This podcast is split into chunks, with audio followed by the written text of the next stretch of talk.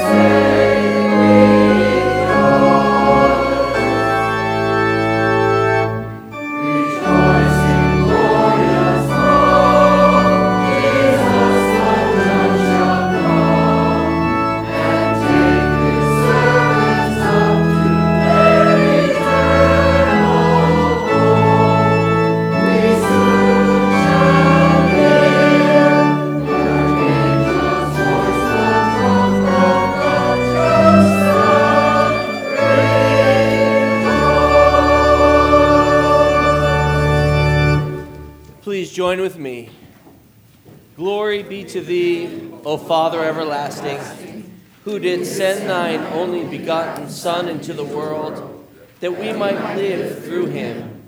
Glory be to thee, O Lord Jesus Christ, who hast brought life and immortality to light through the gospel.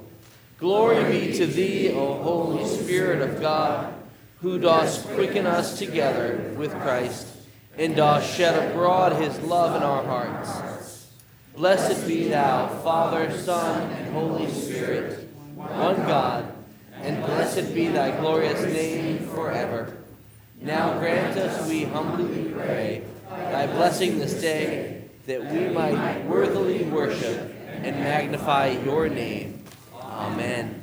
Unfortunately, this morning I have to say that um, Tammy was going to sing this song, but she's been ill the last couple days and has gotten this thing that's come down very croupy in the, in the bronchial tubes, and so she was very disappointed to, to not be able to be here. So on Friday night, as we really thought that we were hoping she could get better, we understood that she wasn't. So I called David in Curvis and asked if he would uh, be uh, willing to step in, and I'm so glad he did. Although I did tell David he is nowhere as pretty as Tammy. And also, Tammy has never had a nicer looking beard as that. So, David, thank you for, um, for stepping in today. This uh, particular uh, piece that he's singing came from a hymn, and it was um, originally included in the uh, uh book called Songs of Praise, published in 1931 and collected in the Highlands. It was um, then by a um, tune that was found in the book called The Hymn of the Gaels, which was the Gaelic Scottish hymn book. Uh, there was a lady, Eleanor Farjeon, who was asked to write a poem to the music. And she set this poem to this music, and it has been popularized through our time today by Cat Stevens. As we know it, morning has broken. Good morning, everyone. Good morning. I have to tell you what an honor and a privilege it is to sing the Lord's uh, praises for you.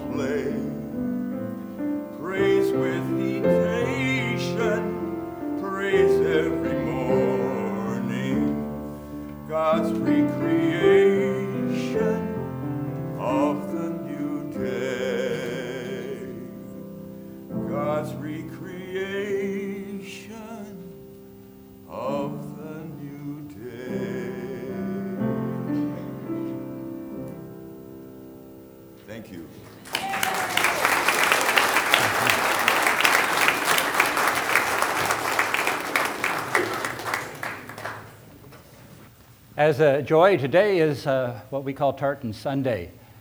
Uh, it's a special day because on the uh, 6th of April in 1998, the Congress of the United States established Tartan Day. And we try to celebrate a time of Tartan Sunday closest to that occurrence. This was an opportunity for the United States to acknowledge the uh, deep uh, blessings and the deep uh, wor- involvement and work of uh, people of uh, Irish, Scottish, and English ancestry who were a part of the United States and from the very beginning of this country uh, developed and supported all the things that are so important to us today. And so on this uh, Tartan Sunday, we give recognition to all of you who have uh, those roots in those countries. And so I'm just going to ask you right now if uh, you have a certain ancestry, let me ask you to raise your hand. How many have English ancestry? Wow, a lot of you. A lot of you. How about Irish? A lot of Irishers. How about Scottish? How about Welshish? uh, you and me are the only ones. Uh, another one there. How many are ticklish? You're all included, aren't you? You're all included. What I'd like to ask, if you brought your tartan or you have your plaid or you got your kilt on, I'm just ask you to all stand. Would you do that, please? Aye, isn't that great? Let's give them all a big hand.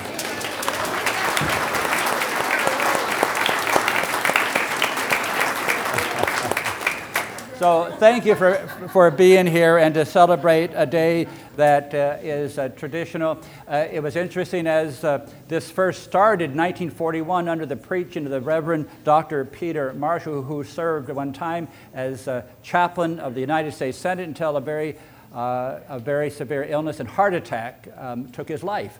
Uh, but remembered with great fondness, even to this day in Washington, for the way he was able to go on both sides of the aisle, bringing people together by the power of prayer. And uh, he preached a sermon in 1941 called Kirking of the Tartan. And from that, he was able to establish the uh, tradition, which started in Presbyterian churches, which is now uh, celebrated annually at the National Cathedral uh, in Washington, D.C. And now in Methodist churches, it's even celebrated in Catholic churches. There have even been Orthodox Armenian churches that celebrate this simply because there is a wide diaspora of the people who were coming from that uh, very small island that brought many people to these shores. And uh, so we celebrate that in the, the good spirit of that. And I, I use this uh, uh quote that's in Gaelic in our uh, front of our bulletin, or is lesta rarach, agus an cumrach agus glor gus Thine is the kingdom and the power and the glory forever. And we give all the thanks to God for this day as we remember this kirking of the Tartans. May we continue with an attitude and a heart for prayer as we join in our prayer hymn found in your black book, The Faith We Sing, Change My Heart, O God.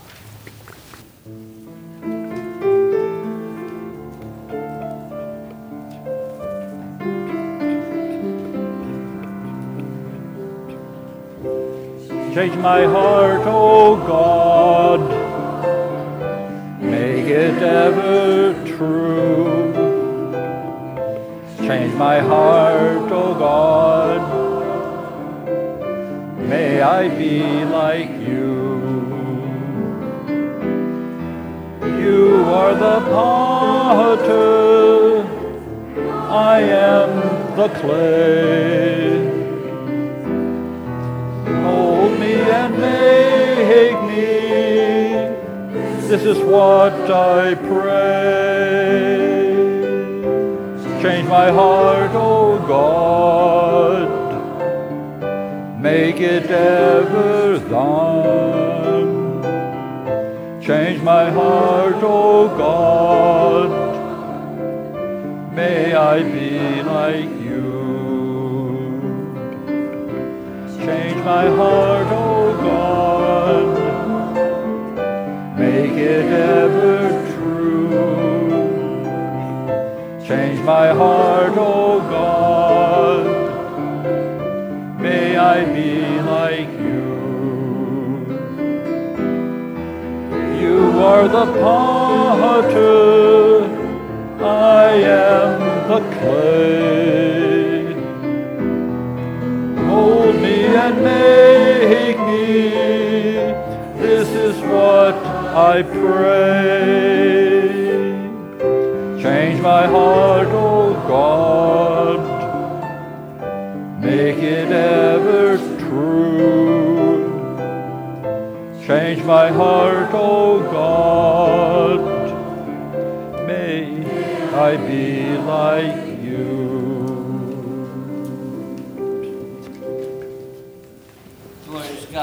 thanks and praise this day as we come into your presence to give you thanks and praise for the beauty of your creation, the joy of community and of worship in your presence. For we know that you have created us in your image and that you continue to mold and to shape us. May our hearts and our lives be open to continue to feel your transforming touch that changes hearts and changes lives. God, we give you thanks and praise as we celebrate this day, the gift of birthdays and the celebrations of families and of friendships. Glorious God, we give you thanks and praise for the abundant blessings that you have given into our lives that we don't always acknowledge, that we don't always recognize, but that you still continue to offer and to share. Merciful God, as we lift up our joys, we too lift up the burdens that we bear, the sins that we have committed, the hardships that we face. For we know that before the throne of your grace we might offer these before you. Glorious God, we ask that you hear our cries, that we bring comfort to, to those who mourn and who are sick, that you use us to meet the needs of those who struggle to make ends meet. God, that we bring your light and your peace to a world in strife. That we understand a peace that passes all understanding offered through your Son. That in the midst of all the things that life throws at us, the hecticness and the busyness of this world, that we might find our rest in you Glorious God, we give you thanks and praise for this day that we might come before you, but for a moment of silence, to catch our breath, to be still, to seek your guidance and your direction, to feel the movement of your Spirit in our lives and in our hearts. Glorious God, we come to you now before a moment of silence.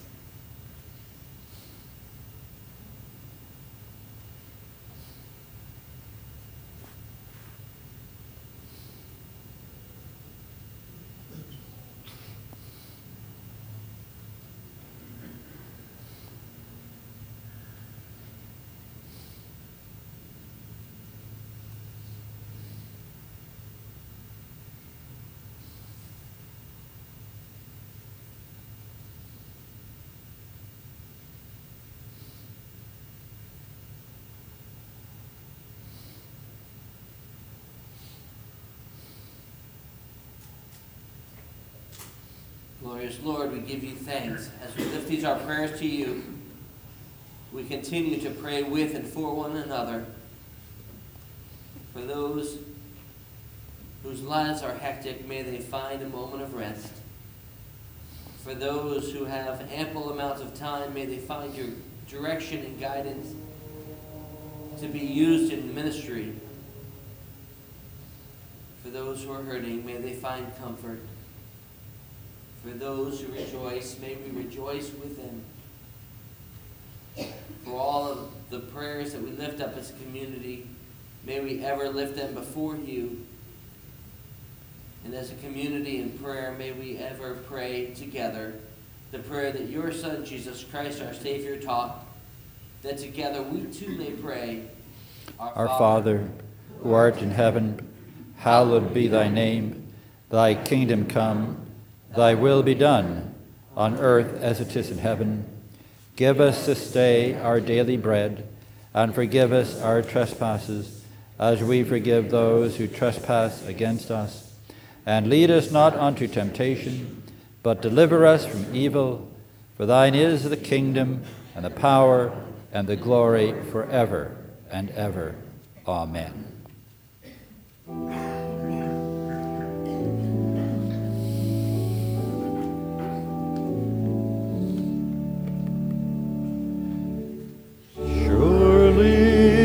The presence of the Lord is in this place. I can feel his mighty power and his grace. I can feel the brush of angels' wings. I see glory on each face. Surely the presence of the Lord is in this place. May the ushers come forward to receive this morning's gifts, tithes, and offerings.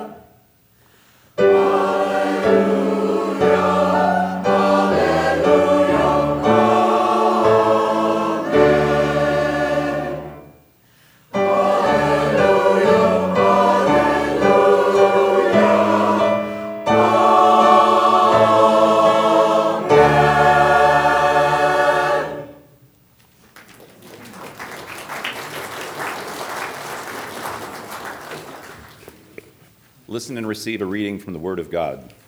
Create in us a clean heart, O God, and renew a right spirit within us, according to your grace and mercy. May we affirm our faith with joy and a willing spirit as we hear the scripture from St. John chapter 20 verses 19 through 31. When it was evening on that day, the first day of the week, and the doors of the house where the disciples had met were locked for fear of the Jews, Jesus came and stood among them and said, Peace be with you. After he said this, he showed them his hands and his side. Then the disciples rejoiced when they saw the Lord. Jesus said to them again, Peace be with you. As the Father has sent me, so I send you. When he had said this, he breathed on them and said to them, Receive the Holy Spirit. If you forgive the sins of any, they are forgiven them. If you retain the sins of any, they are retained. But Thomas, who was called the twin, one of the twelve, was not with them when Jesus came. So the other disciples told him, We have seen the Lord. But he said to them, Unless I see the mark of the nails in his hands, and put my finger in the mark of the nails and my hand in his side, I will not believe. A week later, his disciples were again in the house, and Thomas was with them. Although the doors were shut, Jesus came and stood among them and said, Peace be with you. Then he said to Thomas, Put your finger here and see my hands. Reach out your hand and put it in my side. Do not doubt, but believe. Thomas answered him, My Lord and my God. Jesus said to him, Have you believed because you have seen me? Blessed are those who have not seen and yet have come to believe.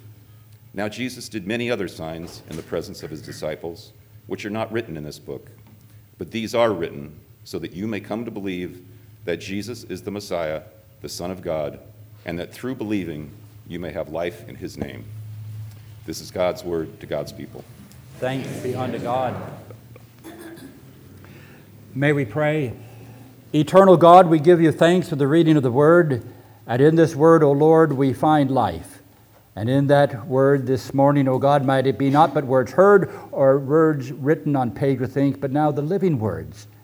And finding a place within us as the good seed that finds its way to good soil, digs these roots and brings forth harvest, may now this, the seed of the Word of God, dig deeply into the soil of our souls and bring to us a harvest unto everlasting life through Jesus Christ, who is the living Word of God, and in whose name we pray. Amen. A discussion came up at the 8 o'clock and the 9 o'clock service, and it'll probably be at this service too. Does a long scripture mean a short sermon? no, it does not. I suppose if I were to ask any of you, can you give me a listing of the 12 disciples there's some of you can say, I got it right, right here. There are some of you that might have to think about it for a little while. And I want to let you know it's harder than you might think because of the fact that in the scriptures, the name of the disciples are some places different. Sometimes they're in Hebrew, sometimes they're in Aramaic, sometimes they're in Greek. And so you get all these people with all these names. How did all those 12 people seem to be so many? But if I were to ask you what were the most common names of the disciples, I'm sure that every one of us would bring right to mind Peter. Who could forget Peter?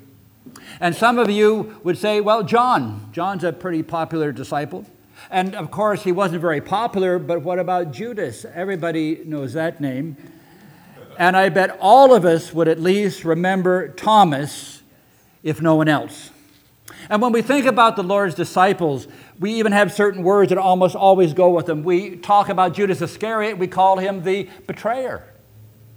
We talk about Peter and we say, well, he denied Jesus three times, but he was also called the rock. He was the strong faith upon which the church would be built. We also talk about John and we call him the beloved disciple. And when we come to Thomas, he is both known to us as. Yep. I mean, if I were Thomas, I would have tried to have gotten a better PR firm for me. For the last 2,000 years, everybody has called him the doubter. He was also called the twin, or in the language, Didymus. And I know something about twins since I am one, and that just means double trouble. But our account today in St. John is probably the one that most of us remember him from and by which most of us brand him with the name of Doubting Thomas. How would you like your name to go down for the next 2,000 years as something like Doubting Jim or John or Susan or Peggy? Wouldn't that tick you off? And that, as we look at the story today, is something that we are brought face to face with ourselves. Let's look at Thomas first and see how his doubt compared to that of the other disciples. You know, Thomas is absent the first time Jesus comes and appears to the other disciples. Now, when Jesus appeared to the first disciples, what did they ask of him? Let me see the nail holes in your hands. Let us feel the spear in your side, and then we will believe. A week later, Thomas comes in. And the other disciples say, We have seen the Lord. And what does Thomas say? Show me the nail holes. Show me the spear, for then I will believe. Do you realize that Thomas was no less a doubter or no more faithful than any one of the other disciples? They were all doubting disciples. So, how come Thomas gets to take the rap for the next 2,000 years? And as we gather together here today, I want you to see that the story of Thomas is really a story about every one of us. And you see, if you only see him as a doubter, if you only portray him in that way, then you miss the whole understanding about this story, which is not about doubting Thomas, it is about the risen power of Jesus Christ over the dead to bring people to faith. That's the story of doubting Thomas. You see, he was the one when the disciples were coming to the Passover he was the only one when the other disciples told Jesus, Don't go. We know what the, is going to happen. He was the one that said, Come, let us go, and we will die with him. But it was shortly before Jesus' death that there is another scripture that is brought to us. It comes out of John 14. And in that one, Jesus says to his disciples, as he knew he would face the cross, and as he knew so long ago, these 20 millennia, that he would give us courage to face life and death. When he said, Let not your hearts be troubled, neither let them be afraid. For in my Father's house are many rooms. And if it were not so, I would have told you so. And behold, I go to prepare a place for you, that where I am, you may be also. And in this story, Thomas pipes up. It pipes up, I like that. Thomas pipes up, but Lord, we don't know the way, so how can we know the way that you're going? And Jesus says, I am the way and the truth and the life. You see, Thomas's doubt was actually a way to his faith. And when Thomas understood that, his life was changed. Now, it is interesting that that scripture of John 14, that in his response and Jesus' response back to him was given one of the most powerful I am statements of Jesus Christ in all of the New Testament when he said, I am the way, I am the truth, I am the life. Several weeks later, a week after the crucifixion and the resurrection, Thomas comes to that same room and he says to the disciples, I need proof. If you understand this text as only one which is a condemning text, we misunderstand it. Because you see, I believe that Jesus Christ meets every one of us exactly where we need to be found. If you have doubt, he will find you in faith. If you have fear, He will give you courage. If you have things in life that are coming upon you, He will give you the way to find a way out. I want you to know that the greatest point of life where you find yourself, perhaps in the deepest darkness and the deepest tunnel, you will find the presence of God exactly where you need Him. That is why I tell people that the way we come to God is never the same. You don't have to come the same way that I have come to God. And I do not need to come to God the same way that you have found God. Every one of us finds God in that place where Jesus Christ comes to us, and in His presence, at the moment we need it the most, when we open our hearts by faith, we're able to find Him. You see, Thomas's doubts are really no different than our own, are they? How many times do we say, Lord, I believe, but help them my unbelief? And Jesus comes to him in the midst of his own doubts, tells him what he needs to hear. Thomas, reach forth and touch my hands and feel the nail holes there. Reach forth your hand and touch the wound in my side given by the spear. But you see, Thomas didn't do that. But in the encounter with the risen Christ, he simply falls to his knees and says what every person by faith must ultimately come to to say, My Lord and my God, and find there the faith that we need. You see, Thomas, yes, was a doubter, and so often we too are, and in a hidden room with the doors closed because the fear. And we too, hidden in our secret rooms with doors closed by fear. Jesus comes to us and says, Whatever you need, I am here. Reach out and touch me. And if we can respond, my Lord and my God will have discovered our doubt is turned to faith, and it makes all the difference in the world. John makes clear in our scripture today that these words are given that we might find that Jesus is the Messiah, the Son of God, and through believing in him, we may have life in his name. Does it make a difference? Thomas was a doubting Thomas,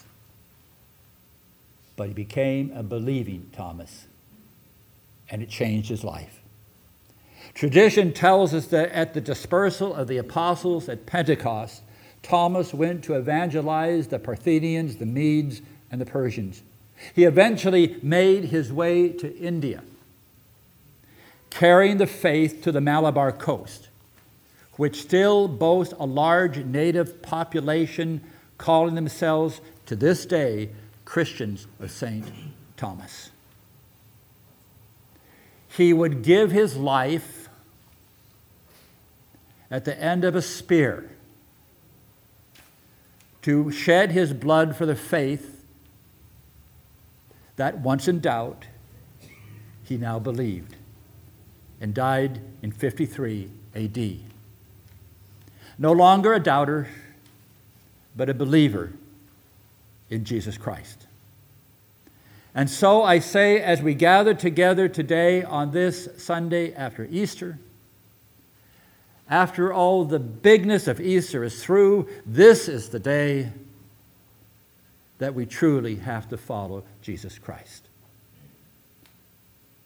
For some of us, that can be hard at times with all the things that happen to us, but it can happen because we still believe in the Lord who changes doubt into faith, and that we too can proclaim today my Lord and my God. May we pray. Eternal God, we give you thanks that in the presence of Jesus Christ, that our doubts, which at times can be many, can be turned into faith. May we reach forth our hands to take your hand, O God, For though we have not seen you in the flesh, we can yet believe because of that sure presence of Jesus Christ in our midst today. And so, O Lord, bless us, and by thy hand upon us, change our doubts into faith. And may we too proclaim today our Lord and our God in Jesus Christ. Amen. April 17th, 1746. The Battle of Culloden on Culloden Moor, north of Nairn, Scotland. On that day, the British troops broke the back of the Scottish rebellion. The clan system was destroyed forever. People were unmercifully killed. The Scots had all symbols of their allegiance to their land taken away. The kilt could no longer be worn. The tartans were burned. The plaids were outlawed. Some people were glad that the pipes were prescribed. But at the Kirk services, Kirk in Scottish is church, at the Kirk services, people wore under their coats a plaid or a tartan of their clan.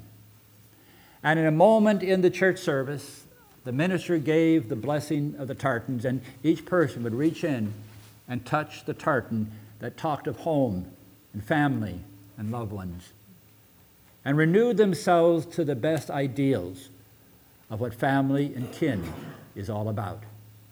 And to that now I give you this, the blessing of the tartan. On behalf of the generations, for all those in ages past who have borne tartans as symbols of their commitment to one another and have bequeathed to their descendants a sound heritage and pride of homeland, we give God thanks.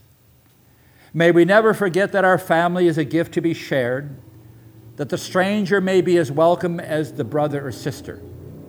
Never let us forget that a heritage of faith is a responsibility to be shared and not a treasure to be hoarded. We ask God's blessing upon the tartans that they may ever be worn in peace and upon us, that God's peace may rule in our hearts and lives in the name of the Father and of the Son and of the Holy Spirit. Amen. May I invite you to stand as we join together in a hymn of dedication number 303, The Day of Resurrection.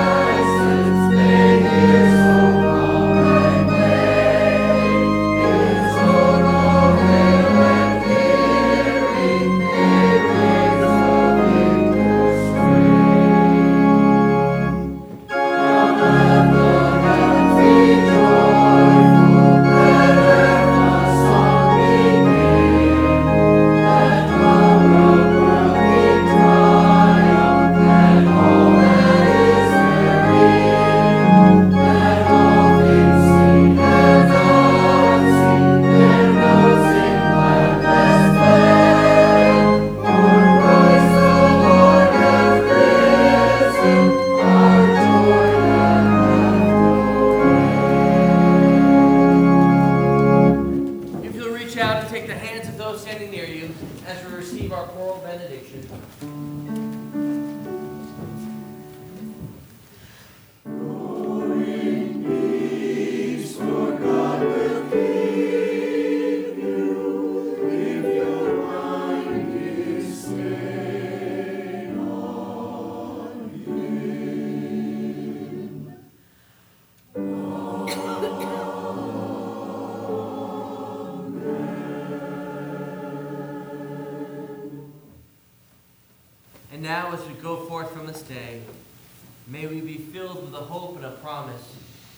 That no doubt is too great. For we serve a greater God who loves and cares for you, and will continue to hold you by the hand every step of the journey. May you go forth this day in the name of the Father, and of the Son, and the Holy Spirit to love and to serve and to be the light of Christ. Go in peace. Amen.